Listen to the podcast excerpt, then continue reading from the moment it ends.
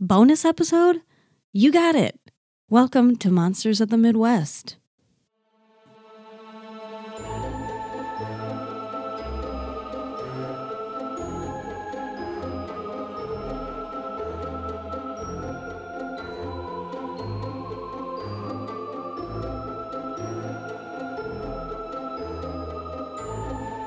Welcome to our first ever mini monster episode. Uh, this Yes. monster has uh, fucked up in every way possible, and um, he really took me by n- surprise. I guess. I mean, I don't know the best way to put that. Um, Surprise. Right, right. Uh, so you all know how much I do- dove into the R. Kelly case and how I related to that so much. This is kind of, you know, it's a redheaded stepchild of uh, same kind of case for me, anyways. Yeah. Um, right. We're at the ice creams parlor, but not the same flavor. right, right. Um, but when I say mini, I don't mean that the case or the crimes of this like were small. I mean No. like that. I I really don't know how the fuck I feel about the matter, honestly. But thank you guys for joining us, and you know, it's an off day, so welcome. Yeah, we've been teasing this motherfucker for a while, right? Um, I know you guys are probably just like extra super thirsty this week, and you wanted some more electrolytes, so we're here to deliver that shit. Um, yes, we are. We are going to leave you guys hydrated as fuck. So, welcome, because we are about to roast the fuck out of a weak excuse for a man um, from Canton, fucking Ohio. Canton, Ohio. Uh, I was Yep. really kind of like excited to connect his ass to the Midwest because this case pissed me off. Um, but we are going to talk about a man um, by the name of Brian Warner, or as I know him, and you might too, Marilyn fucking Manson. We're doing another little Manson here. Uh, but this one is not not this is not going to be a puff piece. This is not going to be I'm not going to find, you know, positives about this motherfucker. Um so for those who have not seen it yet or don't have HBO Max, uh Evan Rachel Wood posted her documentary finally uh about her experiences with Marilyn Manson. And uh just as like a preface of this, I remember in 2020 when this came out, when it was released in the headlines or in like different media sources that she was going to name him. And that this kind of the documentary kind of goes through her whole like, you know, play by play during that time and when she finally did. But I, I mean, I don't know. I know Lorraine wasn't really interested in watching it, but she did watch it for this I, and she has- I did. has- I watched it for the pod. and she has a lot to say. So we're going to dive into that. But, um, you know, for me as like, I didn't fucking believe her. I'm just, I, I'm not even going to sugarcoat it. I didn't fucking believe her. It was hard for me to separate the art from the artist, as I spoke a lot of on the R. Kelly episodes, because I, you know, he hit me at, at my core of my teenage angst. You know, he spoke to me in a way that I could I didn't resonate with a lot of artists or a lot of things I was going through at the time. You know, he made me feel heard, he made me feel seen. In Yeah. a world where like I felt at that point in time in my life, I felt unseen, I felt disposable. Um, I felt inadequate. His music was there and offered me and other, you know, people that thought that way, teenagers, whatever the whatever the hell. Uh I, I know he felt or he like relayed like that same message of power to us that felt unpowerful i guess you know Yeah. He he understands what everyone else was going through because he went through it too. uh right. You which you know or you know another another case of manipulation. But i had to address this topic not only because like i was a big fan of him but i have always been a diehard fan of uh rachel like evan rachel wood. Always. Like since day one all of her movie everything there's been something of uh like infatuation situation with her. So I, Okay. She's a powerful powerful actress her work has always been go- even as a child actress like her her work is fucking phenomenal it's powerful she is just good at what she does and you know i mean there's many actors actresses that are like that and you just connect to their work you know right. um, yep.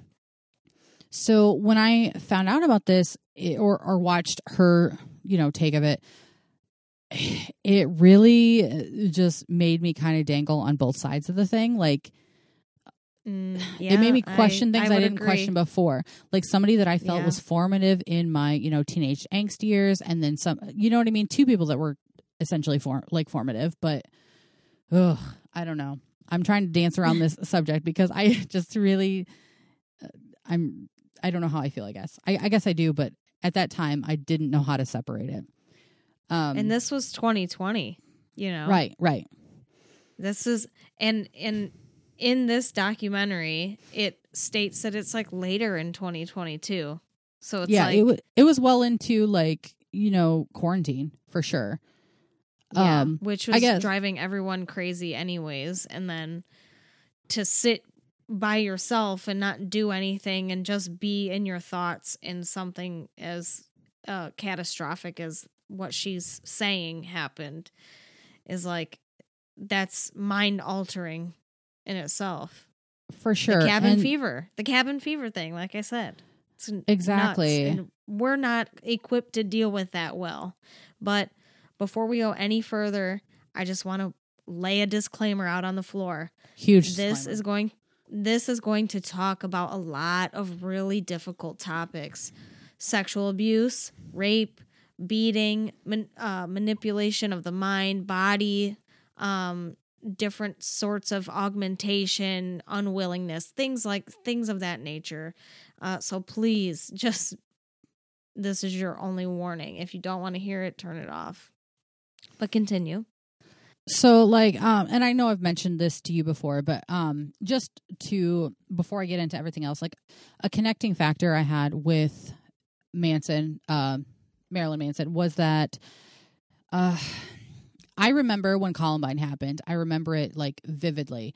And I remember him being on Ricki Lake and multiple talk shows that had talked shit about, you know, satanic panic. They've talked about how his music is just fueling all these blah blah blah because they found his album in both of the you know, the people that were involved in the school shooting and school shootings of our generation were huge and they were new and they were just Yes.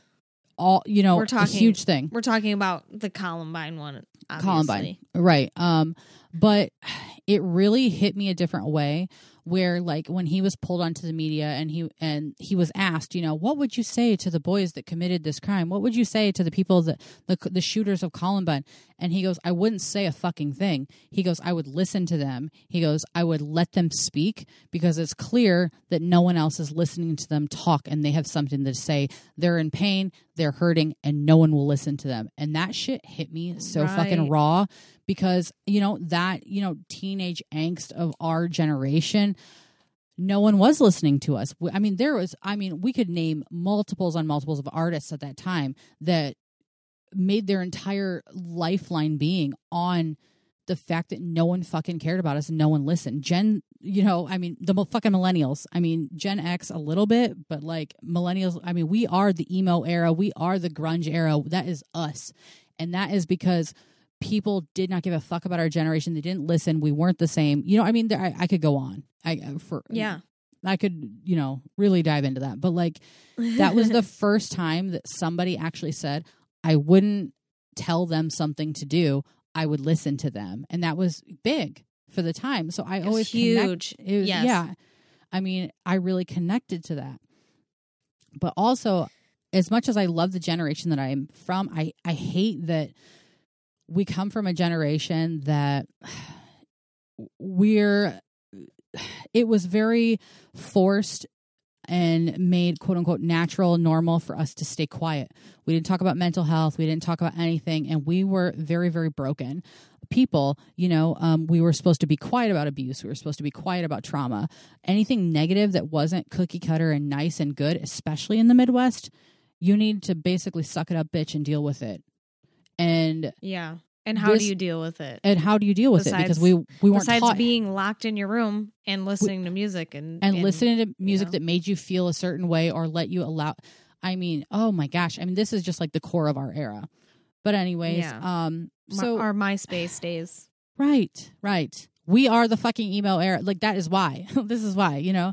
Um, but like it wasn't until I really watched that documentary that I was able to connect or really like visualize the trauma, like the legit trauma that she actually went through. Her whole situation, it, it was grooming, it was fucking abuse, it was pornography, it was exploitation of a child. You know, Rachel, Rachel was in, um, Evan Rachel Wood was in a relationship with Manson from 2006 to 2011. Uh, they went public in 2007. She was 19. He was 36. He was fucking 36. Like, right. a grown ass man. And she talks about how their first meeting in 2006 was it was a an interesting non, you know, super positive meeting on her end, but she was also a kid and she didn't really understand it and he was more so like the pursuant of that. And it was right after she had filmed the Lolita movie with anybody that's seen that knows that she wears those heart shaped glasses and she was kind of like this sex pot. I mean, it was basically Alicia uh, Silverstone's version. You know, what was that movie she was in? Uh, the oh shit, I don't even remember. it's on Oh Lifetime now. I, I'm a huge fan of her, so I should know this, but I don't right now. Anybody who knows, just add us. But it was about the girl it was about the girl next door where she like kind of seduces her older like you know resident next door teacher assistant whatever the fuck. He was in like his late 20s she was clearly under 18 and she seduces him. Fuck what is it what was it? Whatever. But this was kind of like a remake of that in our era i guess you could say. But you know i mean that's sexualizing a fucking teenager so there's that. Right. so he, you know, quote unquote, recognized her from that movie and thought she was so inspirational and blah, blah, blah, and talked her up and invited her to come work on a project with him that was Alice in Wonderland based. But it was, oh my God, it was so fucking disturbing at the way that it was connected to children like things. And, yeah, you know, Alice in Wonderland is a very um it's actually a really twisted tale it really is. I mean, the book, versus wise, what we see. Yeah. So uh the whole Alice in Wonderland thing like everyone had called her that even, but the way that she was being portrayed as like Alice and saying like you know how far does the rabbit hole go, you know? right. like she's so she's so inquisitive in that way which alice she she was that way as well she wanted to know more she wanted to know what this was or what did it do or eat me and drink me and all this other fun stuff. Where am i going? It's kind of like her story in a way. When she was a teenager she was homeschooled you know evan rachel wood and she just she was unexperienced when it came to like um socializing with others that weren't in her profession. Cuz as you know child act- actors or actresses they don't go through that stuff the normal you know they don't go to school and everything and if they do it's pretty rare if it's not private privately owned or something like that Right. Right. Normally, all they have to go through is mommy and daddy taking their fucking paycheck, right? Just kidding. yeah no Um, kidding I googled it real quick. The movie with Alicia Silverstone was The Crush, and it came out in 1993. But that um, oh huge connection. Yeah, to I was her five. Lolita. Yeah, I mean, I remember that. they they play it on. Lifetime all the time these days. But um, oh you know, I mean, this is where she said her grooming or the grooming really started to begin. Um, she was leaving town and she was hanging out with him at this point, working on their quote unquote project. And, you know, after building this like relationship with him, whatever you want to say, like friendship, I mean, whatever, companionship maybe is a better word.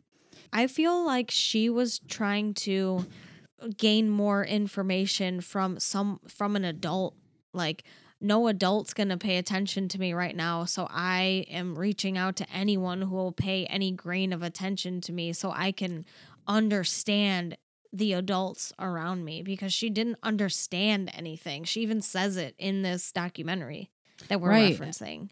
And like, She's like, if I can just make a friend in the biz and he can, you know, show me what it's like to to actually be a part of something that is not mommy dearest like okay this is what you're gonna do or hey this is what we're gonna what we have planned for the next year or whatever it was kind of like for her it was like freedom almost like oh my god i can finally make my own decision to do something but and and also like it the, really her idea and know? right and also like this this grown adult you know successful person in the business was telling her her ideas were valid. They were telling their her ideas were magical and they were great and like wanted to collab with her and like you know made, made her feel a, a you know artistically a self-worth that she hadn't felt prior to that. And yes. you know she was getting ready to leave town and she told him like oh yeah i'm gonna miss you you know after he said it to her first. And then he just approaches her and like you know physically as she put shoved his tongue down her throat. And she said this was the first time she had ever kissed a, a grown man in her entire life and she was absolutely terrified. Her quote that she said on the documentary was my whole mind went white. I just didn't know how to respond. And she says i was Right. even feeling really she goes i wasn't even ever really attracted to him. She goes i just felt very icky. So that is right there is not an adult comment. I just felt very icky. Like right I mean, that just goes to show how like young she really unex- was. Unexperienced. yeah, yeah. teenager and she and she is quoted saying that this was the first adult man that i've kissed other than in her work Yeah, her movie did have thir- to- 13, she had to she was forced to kiss that 23-year-old or 22-year-old man. yes so she did do it for work so just One keep time, that in mind when you start hearing yeah when you start hearing about this stuff because my reaction was when she starts actually talking about or the accusations that she's saying about what happened to her you know all of this the content let's just say the content. When she's talking about it it's she's making that known like this is my job like this is what i do for work not And- like hey i'm just fucking everyone and it's just part of who i am like she literally has just been taught that And this is your line of work and this is what you do but also prior to that, like she was a very successful child actress. Like she didn't need to be forced to do anything. So her first Right. like milestone in that like you know avenue was the movie 13 and if you haven't seen the movie 13 it's basically like the gen z's version of like it, it's like our version as millennials as what you would see on euphoria now. That's it, it basically was the the you know i mean Yes. pregame for euphoria.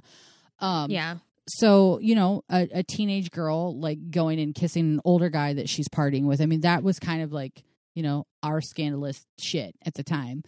And yeah right. but also like she didn't want to do that you know? And she talks about in her in the documentary that like she had that long-term boyfriend that was also a child actor but like he was her age and they like had you know an innocent like you know little like love relationship you know? I mean yeah as a little as mickey beautiful mouse relationship. Yeah mickey mouse perfect yeah Mhm. but you know like this was like the first time that they and but they told her or made her feel pressured into this is your work you have to do this type of thing right so so she right. did even though it went against all of her morals that she believed in at that point or felt like Exactly. naturally so then this happens like he shoves his tongue down her throat and then uh after that was when he she said this is where all the love bombing began and he just like engulfed her with you know that love bombing aspect uh he claimed that she was her mu- or he like she was his muse like he called her like his little brat quote unquote which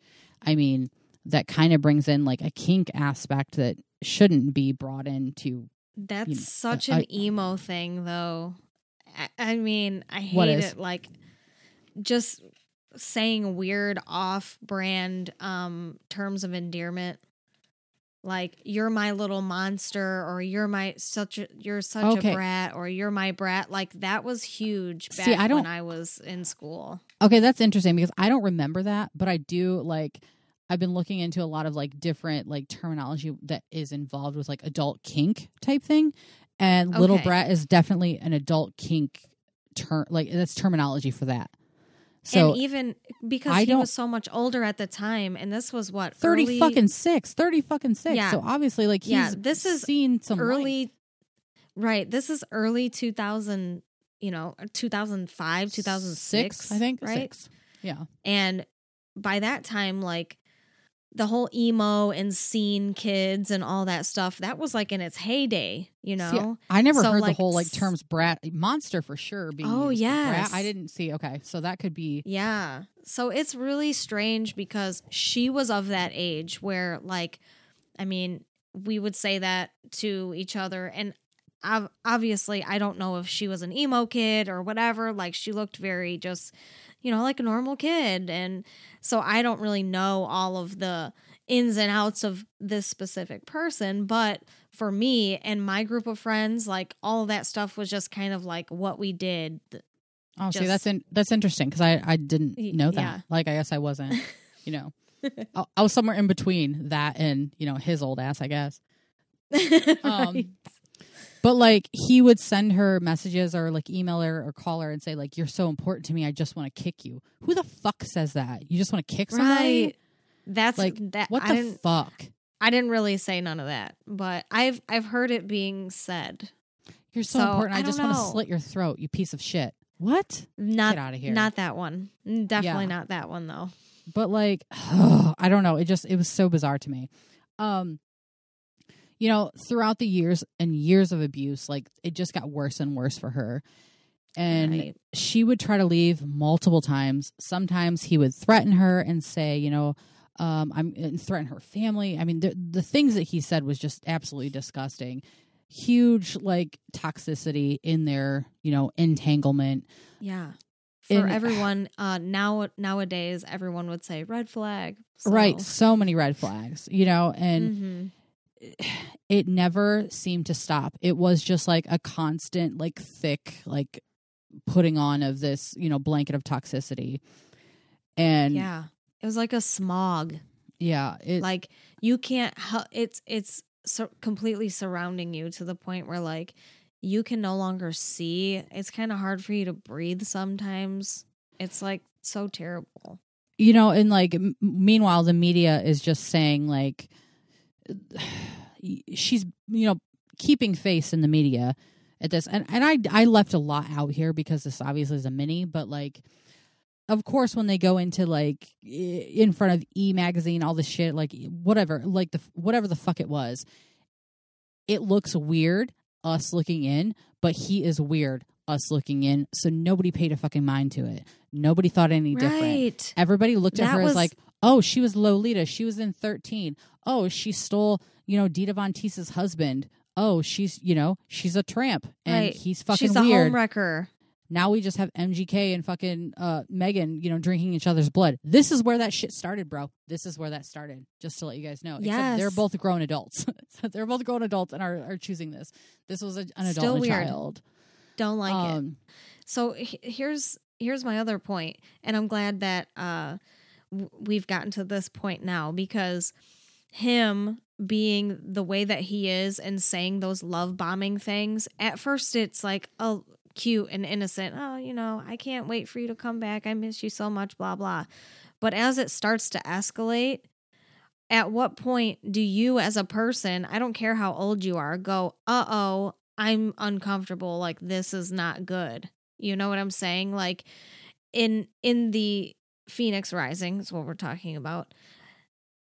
There's so many points at the beginning or the first episode, I guess it's a two episode series, that I'm like, where is her mother? She lives with her mother. She's not saying anything or where's her fucking father, too? care. Yeah. Oh, yeah. It's, it's absence Yeah. parental guidance for sure in that first and episode. I and it, honestly, I don't know how it is in show business and anybody if anybody is listening that's in show business and wants to weigh in, that's fine. But I don't understand like at what point do you as a parent step in because a child actor or actress or whatever at one point or another, you as a parent, as a human being that is taking care of another smaller human being, has to say, oh, no, no, no, that's too much. But for some reason, here it doesn't ever happen. I don't know if it was just like a sign of the times or what, or like people just 2006? threw shit under the rug. I don't so. know. I don't know. I just I'm not going to uh go into somebody else's parenting. You know, I'm not gonna. I- I say I, I say a lot of controversial shit, but I ain't gonna go. I'm not touching that one. um, Right. but I can Well, just I say, will. me as a parent, this would not have fucking happened because and, you know, and people can say, "Oh, well, you can say it's blah blah blah." No, because I am relevant and active in my kids' life, and I'll be goddamned if um my 17 year old kid is gonna hang out with a grown ass fucking man, and I don't give a fuck. Or my grown, you know, say, say, Right. that, and that goes for my son or my daughter. I don't give a fuck. That is not happening. I don't care if it's Right. for art or for work. Okay, cool. Well, mommy dearest is going to sit right there and help you with your art because a bitch is into art too. Let's do this. You know, I'm here. I'm sup- I'm sup- Right. I'm supporting your guideline. You know what I mean? I will be there so fucking supportive that, you know, I- Yeah. you know, I'm going to be there. And I feel like for me, that's what I would do differently as a parent, but I don't, you know, I'm not going to say like anything on there. You can you can run with that one. I mean, I'll rip apart religion and, I just- and all that shit, but I ain't going to touch this one. Sorry. I just don't know like for acting or anything that's really I mean she was in big name roles, you know, big pictures. And as a parent that is watching your child go through the normal normal eh, for their standards uh, day-to-day business that they do at what point do you step in because that's their job right this is the the path that they have chosen this is their career they're actors or actresses but at what point do you read the script as a parent and then go uh i don't think so because at this point now she's an adult you know technically by she literally know, was the United as a- States. a, fucking slut bag, a trollop, like in her work, even. You know what yeah I mean? she was And then she was, was icing on- typecast She was typecast. At that typecast. point. That's the word I was looking for. Yeah. Uh, yeah but, I mean, this was literally icing on the cake. This, you know, relationship with Manson was, right it just solidified what everybody had in their minds of what they thought they knew about her. Right. Like, oh, uh, not just on screen, but in real life too. Like, and even those news, those headlines in the news back then were still really like, you know, catch your eye at the grocery store while you're checking out type of thing. Like, oh my God, I can't believe they're together. This is so crazy. Well, is it really that crazy though? Because she played such and such on 13 and you saw how that ended up. So I, what, what are you not seeing here? Like, they're, they're taking her at face value, which is horrendous. And I, so this, and I don't remember if I put this in my notes because I'm working from a bunch of bullet point notes, but like, it, in connection to that, I the fact that I've been a really big fan of all of her work, you know, throughout her whole career because I kind of grew up with the girl. You know, I mean, as Right. for she's been relevant the whole time. There was a movie that I saw on Showtime, uh, and it's from 2015. And honestly, I saw Evan Rachel Wood and um, Elliot Page at that time. Ellen Okay. Page. So I'm like, oh shit! Like, oh, that's gonna be hot. I don't care who's. I don't care what the fuck happens in it. I'm gonna watch it. those, those two people are hot. You know, whatever. But it's called um, Into the Forest, 2015. Uh, it it basically references you know two sisters that are with their dad. They have a house in the forest, and their dad dies, and then shit happens to where you know it, it's kind of like as creepy as it is. It's like a uh dystopian kind of pandemic situation where they're stuck at their Oh. house, they're isolated, which their house is a magnificent house. Um, lots of resources in their house. They're like I don't remember where it takes place, but it's in a woods, you know. Um, okay. but a decently wealthy family gets quarantined basically in their house. So Okay. you know, it, which is obviously kind of painted a picture we didn't all know it was going to be a reality. But then it had like you know outsiders coming in, like the, people couldn't leave because of what I can't remember whatever the reason was in the the pandemic, quote unquote, in the movie.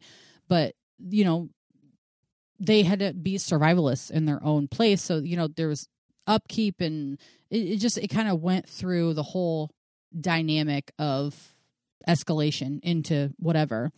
And there was a scene in the movie. I'm just gonna trigger warning, uh, because you know 2015 they made it brutal as fuck. But she, Evan Rachel Wood, her character gets raped in this, and Right. performance in that movie is so fucking chilling to the bone that it felt so real that it made me sick. And I I am cool to watch eyeballs slit in half. I can watch gore, I can watch Blech. anything. It doesn't bother me at all.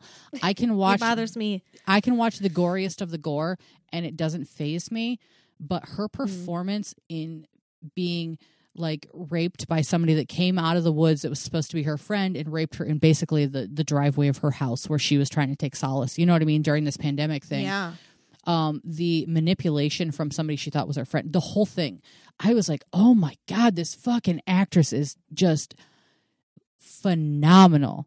Phenomenal you know and i always was like oh my god like it's uh, like a you know uh, decent you know b rated movie but like uh, her performance in it was so fucking believable and then it wasn't until i took like the timeline of this documentary like it's believable because she's going through that shit in her real fucking life and that's why she's Yeah. able to perform it because it's not performance it is just it oh it just it affects me in a different way that just makes me so sick like Right. You don't realize what anybody goes through behind closed doors until some shit happens like this, where it's too much. The burden is too much to bear, and you have to say something. But, like, Yeah. For her to l- literally be going through it and then be typecast to be that person or to be uh, put in a situation where you have to act it out, like, that right there my heart was so fucking broken for her. At, Yeah. you know? It would do something to my brain where it, my mind would just shut off. And i and i if i'm not mistaken she does say that in this documentary right? she Where, like, does. her her mind just goes blank like i don't even know how i'm supposed to react because i can't i physically eh, and mentally emotionally cannot feel anything anymore. And just you know and i questioned like myself whether or not i was going to bring up like the connection to that movie because after watching like her talk about it it connected me to that really quick because i mean being a survival of this type of abuse uh uh, her her performance um in her work was very very real. It felt very real to me that like I don't know. I i don't i don't know how to pleasantly say this because it's kind of a triggering topic but it's like right. uh, when I watched her talk about uh, this time in her life, which would have been around the same time that she uh, acted in that that movie, it made me very upset with myself that I didn't initially believe her. And this was still in like the first episode of her like two part documentary, um, because I didn't believe her. You know, I couldn't, couldn't I couldn't like I, I sat there and um, you know, like I told you before, couldn't disconnect the art from the artist type thing and had problems with that and yeah couldn't really pick a side i guess you know it just, right it was hard for me. It was hard for me until i started listening to her talk about it and then remembering like this time oh my god like this was going on at the same time. And I, just to kind of have that shockwave of feeling her brokenness through that performance because I just it just it's sick Yeah. it sickens me so much. And And so now I feel like this is a perfect time to bring up like I felt the same way that you felt when you watched the first part because here's here's the kicker. I did not feel the way that you felt because you were connected to Marilyn Manson and Evan Rachel Wood. I wasn't connected to either one of them. I didn't even know Re- Evan Rachel Wood at all. I didn't watch 13. I wasn't aware of her until Right. just recently. and you still And don't fucking I like manson list- i mean that was never a, a I- music choice for you at all from what i know No, I mean, I listened to what was on the radio, and that was basically it. And I was like, yeah, you know, I know of him. I know that he's a whack individual. I've seen MTV. For those of you who don't know, that yes, they used to play music on MTV. so, um, but when I was watching this, I was thinking to myself, the makers of Phoenix Rising come for me, I dare you. They knew what they were doing when they put this together because you second guess her because of the way that they told the story, because of the way that they filmed her smiling when she first starts talking about him. It's that whole like bait and switch thing. Like M. Night Shyamalan does a lot of that, you know, like plot twisting. It was like that. But I feel like I feel like a lot of like not only documentaries, but uh, well, I mean, focusing on documentaries, a lot of them do that shit. You know, they paint the picture a certain way and make you like come into it and you know set the foundation a certain way, and then they just flip yeah. the script. You know, Yep. And they did a really good job of that because I was like, look, she said in the beginning when she was at the chateau, at the party, whatever, after party type thing, whatever it was, everybody that she was talking to, her friends, said, Oh my God, is that Marilyn Manson over there?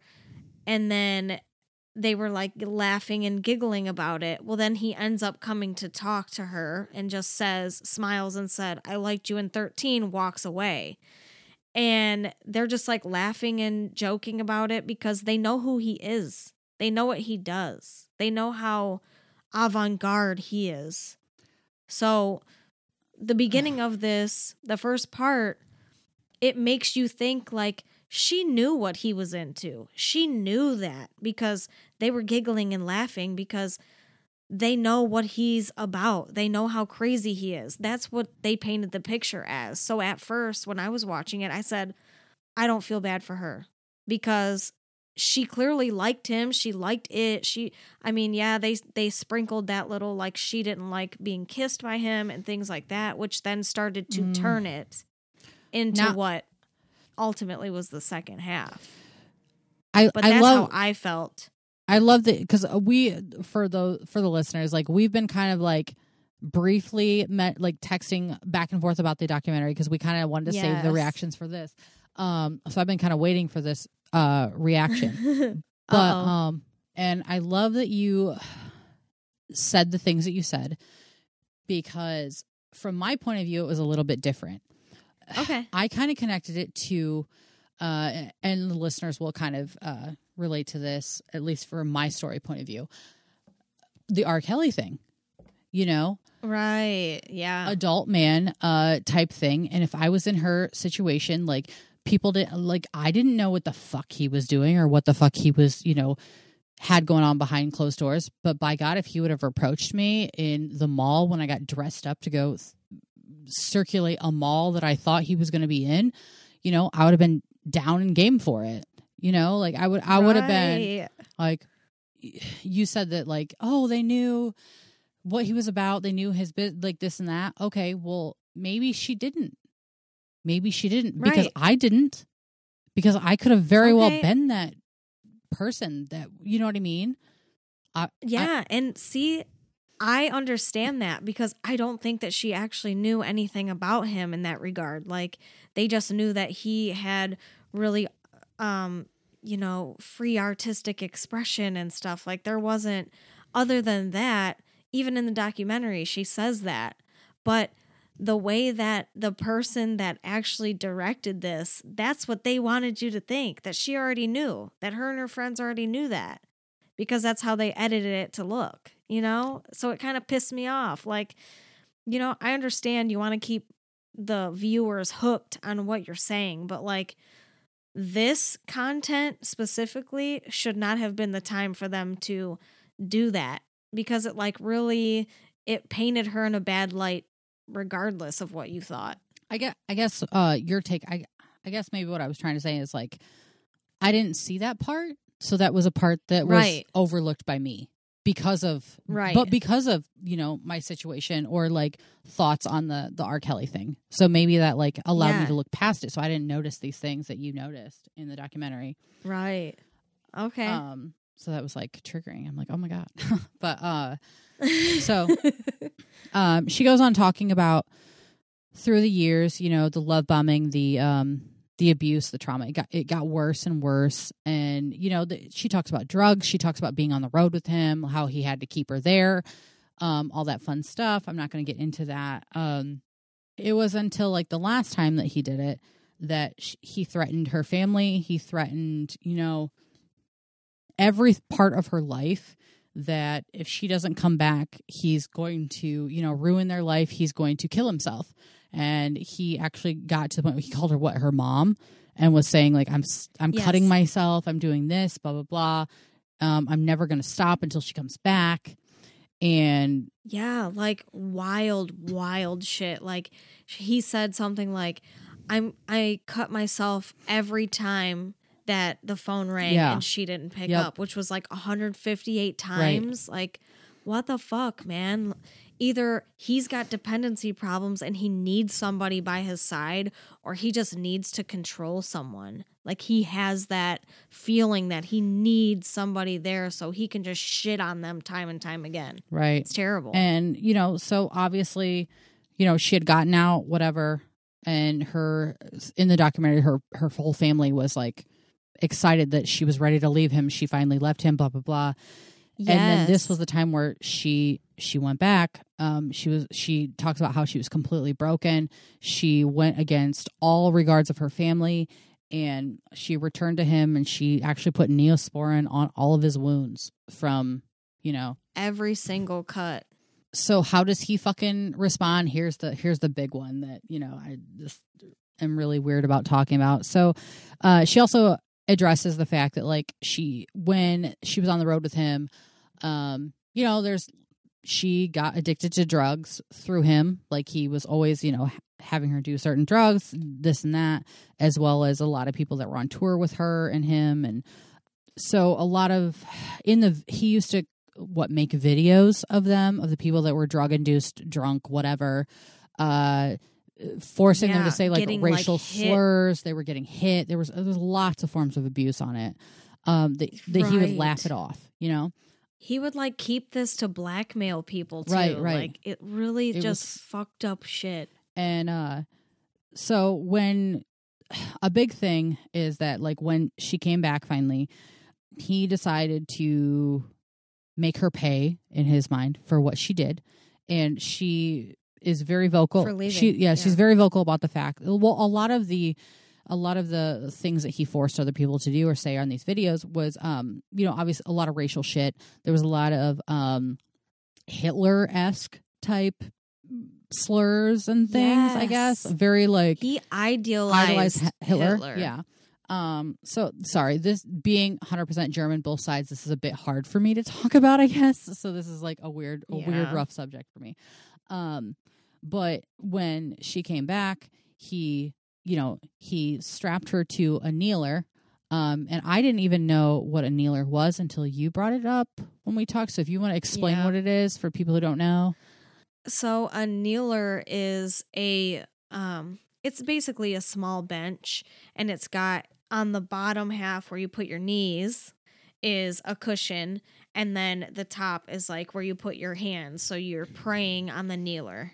And So it's it's basically just like a you know, a small piece of furniture that you would use to you know, do your praying or whatever. right, and, and I did. I guess I didn't realize how sturdy they are.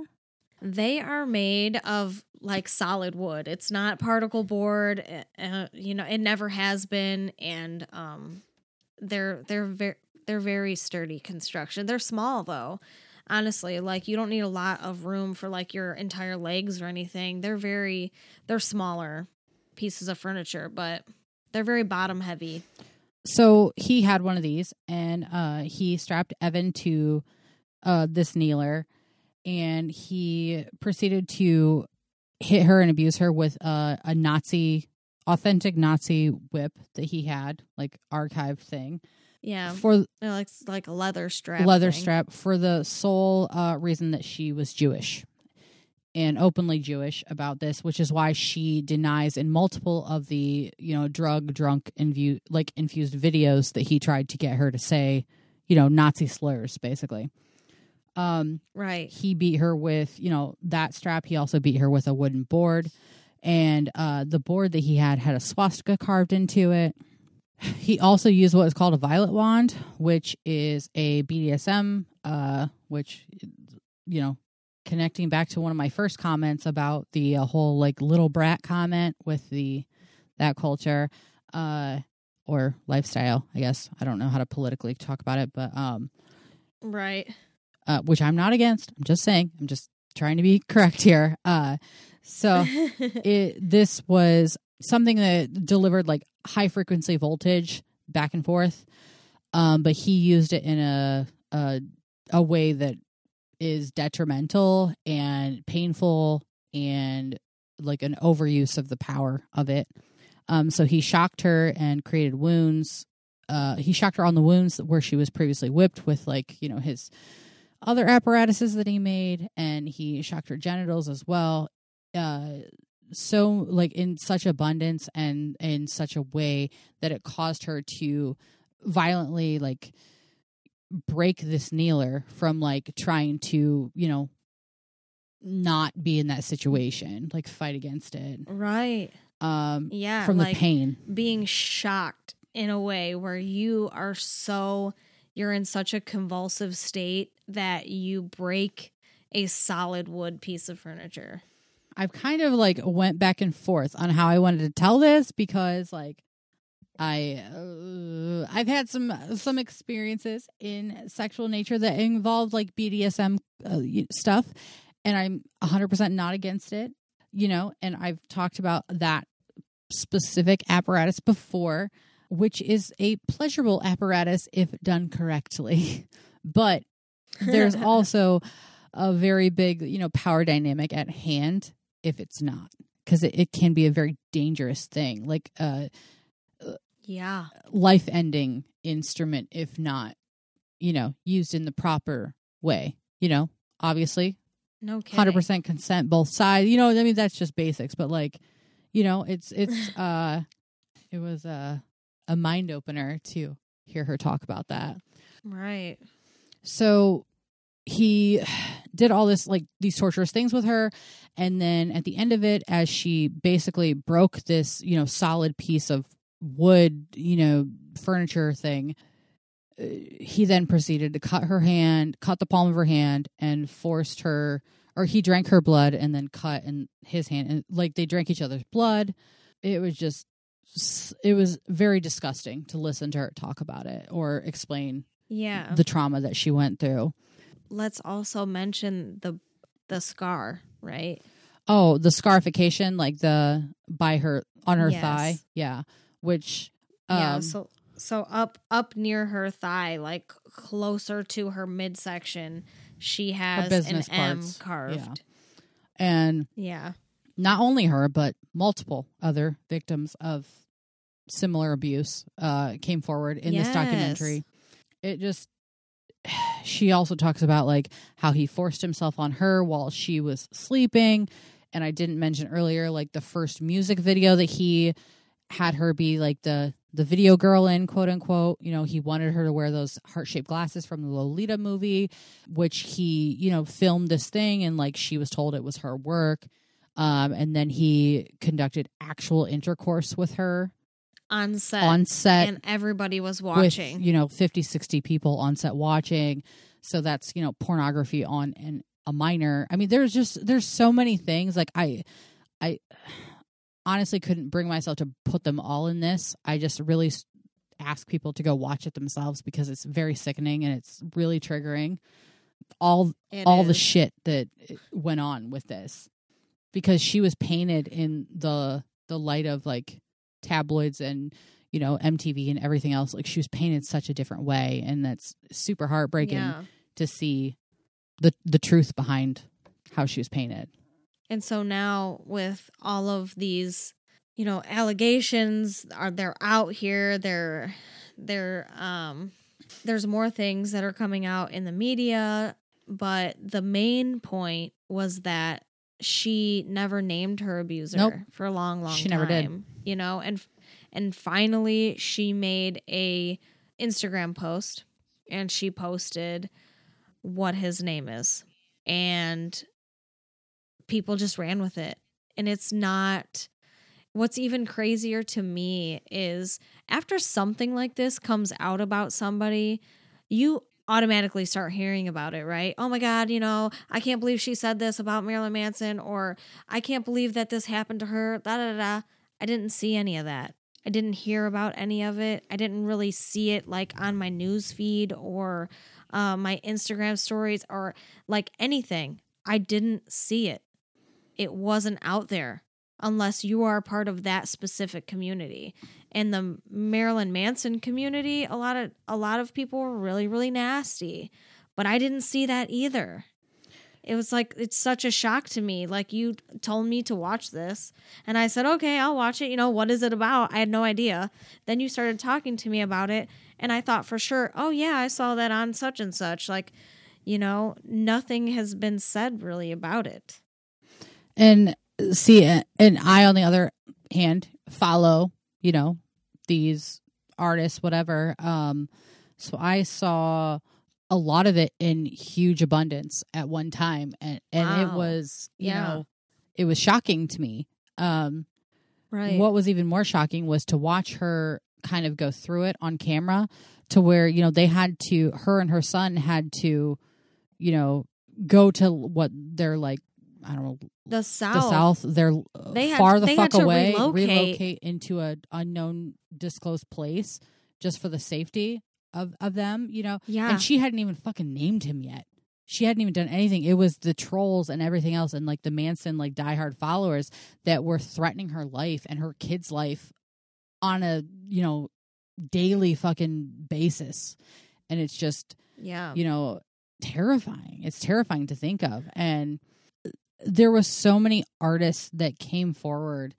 after the these whole out when she finally named him and uh i just want to name some of these artists that backed her up because some of these people are huge people for me Yes, they are. Rose McGowan, Mhm. she she was also painted very um negatively like at that time, you know, um especially when she was connected with Manson and she was a huge part of the Me Too movement. Um you know, she was huge in that and it was shocking. Uh Trent Reznor, fucking uh, musical god there. Um Wes from Limp Yes. Bizkit also, Sharon Osbourne. Also uh the the ones that are mentioned in the documentary. Um, another person I follow very heavily, which is his ex-wife, Dita Von Teese. I would like to read something that um, that is recent, um, within the last few weeks, Okay. that she posted on the matter. Because I actually just googled it now to find what her most, because she was very silent for huge amount of time, and I just want to kind of look and see if she posted anything Okay. she also posted on Instagram um, dealing with the allegations of the abuse and blah blah blah with her ex-husband dealing with Rachel.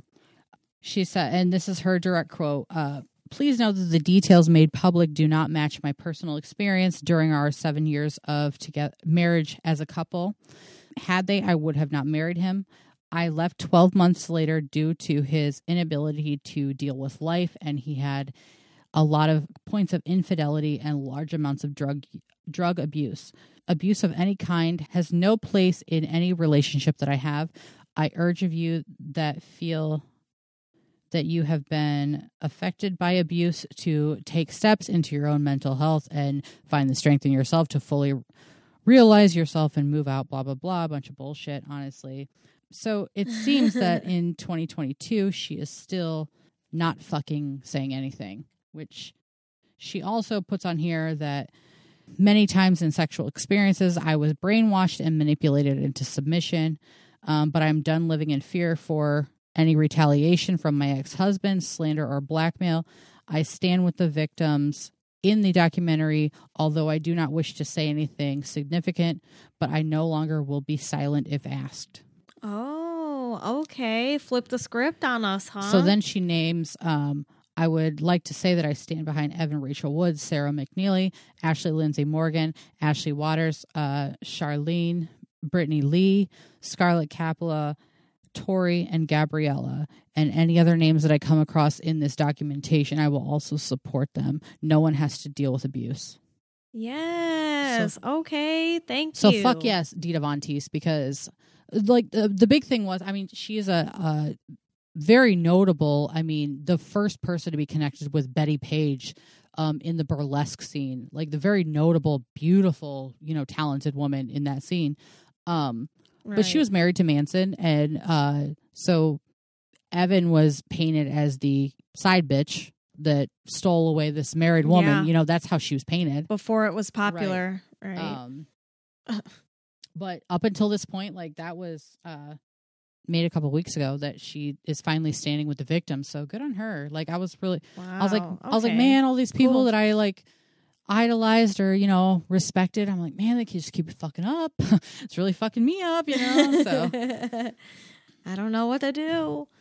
but yeah, um, I just really want to talk about this because it's a a huge thing, and um, you know, I'm glad We wanted to we wanted to talk to you guys about it. We want to see what you guys think actually. I want to hear some things about what you guys think because I think that um if you watch the documentary and you start looking up different articles even from the past, you know, when the allegations were first starting and you know, the Phoenix bill was passed because of Evan Rachel Oh yeah, I didn't even talk the, about that. um, like she started the a whole bill. the of statute of Statu- limitations. Oh geez, see, look at me. I focused on all the.